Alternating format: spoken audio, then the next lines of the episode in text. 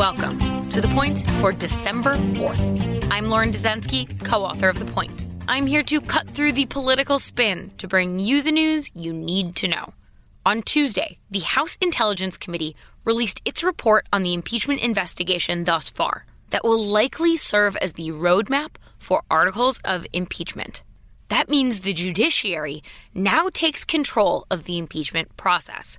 And Wednesday's impeachment hearings will be completely different from the ones that we saw last month in a few significant ways.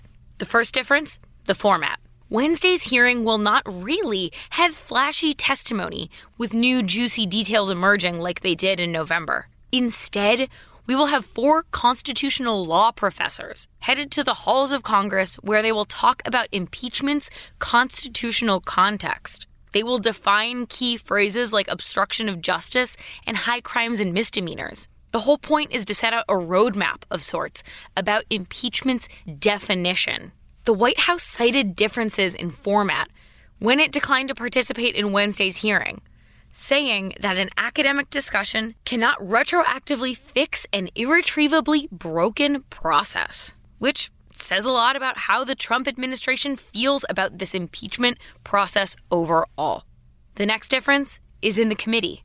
For starters, Wednesday's hearing is held by an entirely different committee. That's the House Judiciary rather than the House Intelligence. And therefore, there's different members on that committee. You'll see some familiar Republican faces on Judiciary, including Congressman Jim Jordan and John Ratcliffe. Both contributed to very testy moments during the intelligence hearings, and will likely repeat them in this latest installment. The Judiciary Committee is also much larger, which adds to the voices of the chorus coming from either side. Look for bluster from ranking member Doug Collins of Georgia. That means he's the highest ranking Republican on the committee. He said he wants to call House Intelligence Committee Chair Adam Schiff to testify, saying that if he doesn't testify, he'll question his veracity about what he put out in the report that came out on Tuesday. There will also be more outspoken members on the left of the committee as well, including Chair Jerry Nadler.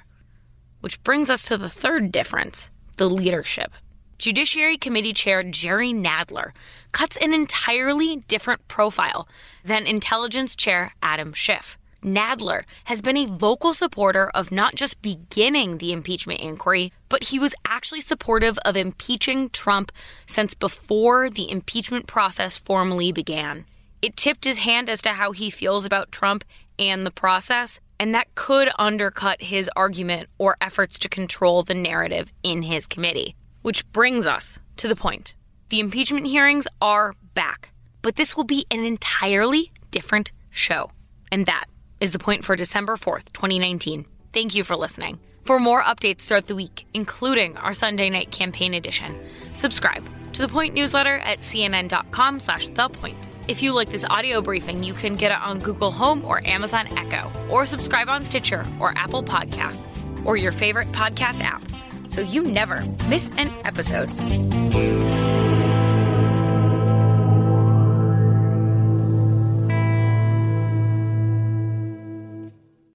When you work, you work next level. When you play, you play next level. And when it's time to sleep, Sleep Number smart beds are designed to embrace your uniqueness, providing you with high-quality sleep every night. Sleep next level. JD Power ranks Sleep Number number 1 in customer satisfaction with mattresses purchased in-store. And now, the Queen Sleep Number C4 smart bed is only $1,599. Save $300 for a limited time, only at Sleep Number stores or sleepnumber.com. Prices higher in Alaska and Hawaii.